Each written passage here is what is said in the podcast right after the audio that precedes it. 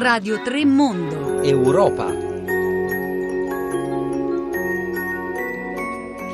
Buongiorno Anna Maria Giordano, benvenuti all'ascolto di Radio 3 Europa, benvenuti per seguire le nostre domande sull'Europa per l'Europa. Sono tre quelle che ci guideranno nella puntata di oggi. Che fine ha fatto il patto di stabilità? E poi come andrà lo stress test per 51 istituti di credito oggi? Chi paga e chi ripaga? Infine dove va la UE dopo Brexit? Come se la passa?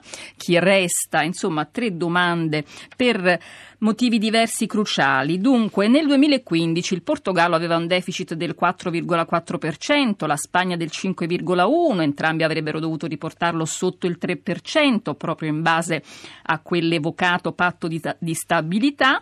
Che cosa fa l'Unione Europea? Cancella le multe che avrebbe dovuto infliggere i due paesi, eh, concede loro un po' più di tempo e insomma appunto la nostra prima domanda di oggi è che fine ha fatto quel patto di stabilità, che fine hanno fatto le dichiarazioni scolpite sui tavoli dei tanti vertici Ecofin e stigmatizzate da fiumi di persone che hanno manifestato in tutta Europa per un'Europa della crescita contro un'Europa di sola austerità. Insomma, sembra che un po' distrattamente non si faccia attenzione a quello che sta accadendo in questi mesi, a quello che sta facendo forse una nuova Unione Europea o forse un'Unione Europea che non sa che pesci prendere, che, diriz- che, direzione prendere e viene guidata chissà soltanto dalla paura dell'euroscetticismo.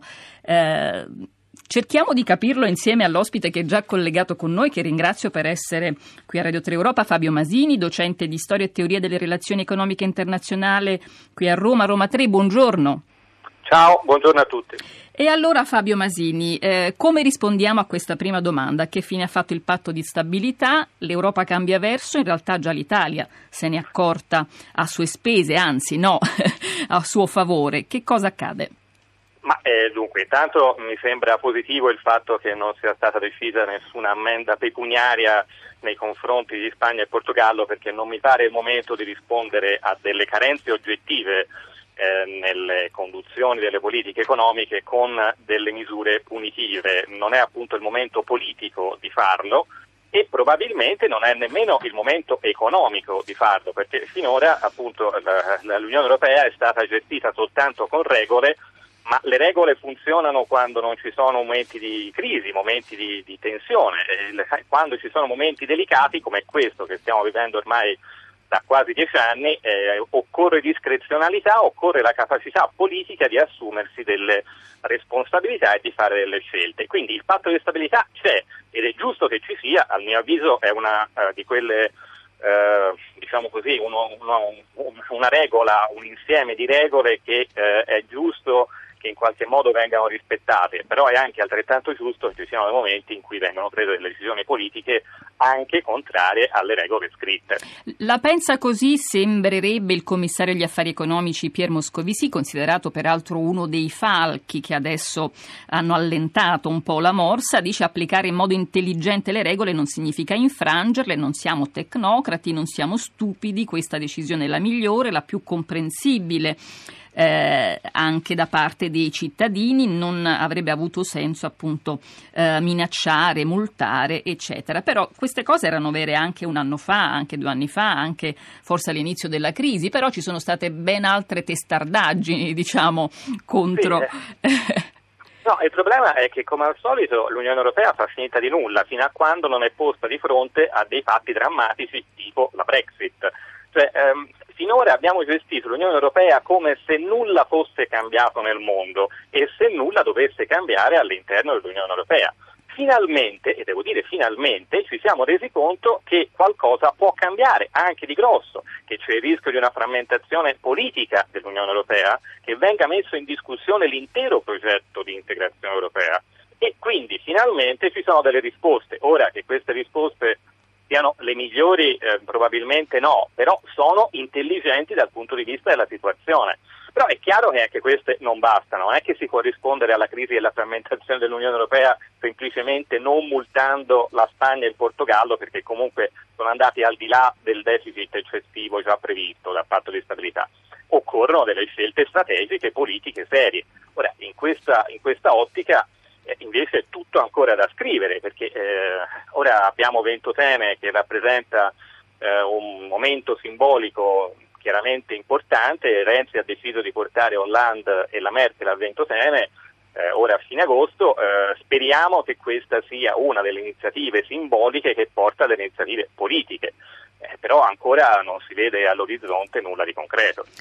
Fabio Masini, ricordiamo agli ascoltatori il numero di telefono a cui possono inviare un sms se vogliono è il 335 5634 296, magari per fare domande sull'Europa eh, insieme a noi. Dunque, al di là della misura nello specifico, al di là del comportamento adottato nei confronti eh, di paesi come la Spagna e come il Portogallo, il problema è di eh, prospettiva, come, come giustamente diceva, e si ha la sensazione che non ci sia un una barra propriamente dritta in questo momento, soprattutto dopo il, il referendum eh, britannico. Possiamo dire qualcosa di più? Ha già risposto in parte eh, facendoci immaginare ecco, questo incontro trilaterale nell'isola di Ventotene, nell'isola eh, da cui partì, eh, partirono le righe del manifesto di Spinelli, peraltro proprio nel 1941, quindi 65 eh, anni fa, eh, e questo anche, ricordiamolo agli ascoltatori, questo è anche l'anno della morte di eh, Spinelli, poneva 30 anni fa, dunque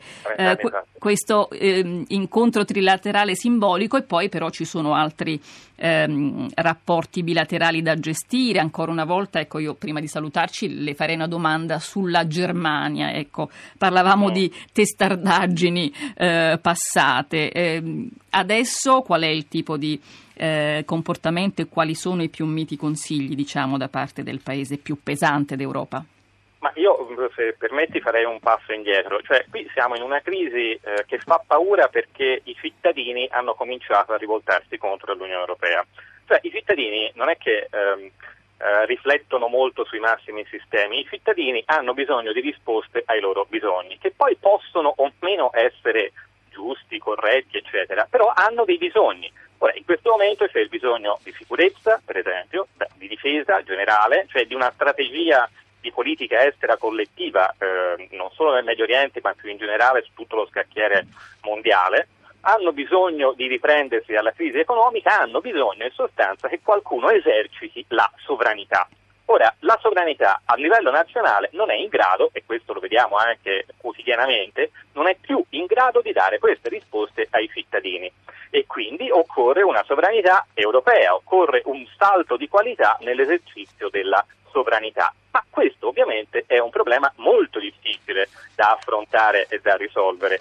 Chi è che può risolverlo? È in questo momento il paese che ha più caratteristiche di leadership per risolvere, per affrontare quantomeno eh, un discorso di riforma della Costituzione, del modo di stare insieme nel, nell'Unione Europea è la Germania, perché comunque ha tutte le caratteristiche eh, per fare questo salto di qualità. Ora, io ho del, dei dubbi evidentemente, è chiaro che anche la Germania si trova a, dover fare i conti con una situazione interna, anche economica, non particolarmente rosea, non più, il che da un lato favorisce appunto passare a più miti consigli, cioè rivedere eh, queste idee eh, di rigidità e di sostanziale, anche se non formale, egemonia tedesca sul continente europeo. Però ancora io appunto non, non, sono in grado di vedere una via d'uscita, io finora non ne vedo vie d'uscita o comunque non vedo delle iniziative politiche adeguate al momento che stiamo vivendo. Quindi sono molto molto perplesso e preoccupato. Speriamo che sia solo perplessità e non pessimismo definitivo quello di Fabio Masini. Torneremo a parlare del futuro a breve termine, a medio e a lungo magari dell'Europa. Grazie e buon lavoro. Grazie a voi. Era Fabio Masini, docente di storia e teoria delle relazioni economiche internazionali all'Università Roma 3. Abbiamo parlato di circostanze eccezionali, in fondo sono quelle che hanno guidato il comportamento dei vertici UE nei confronti di Portogallo e Spagna e si tratta di circostanze eccezionali anche nella risposta che riguarda un'altra eh, situazione, quella delle banche.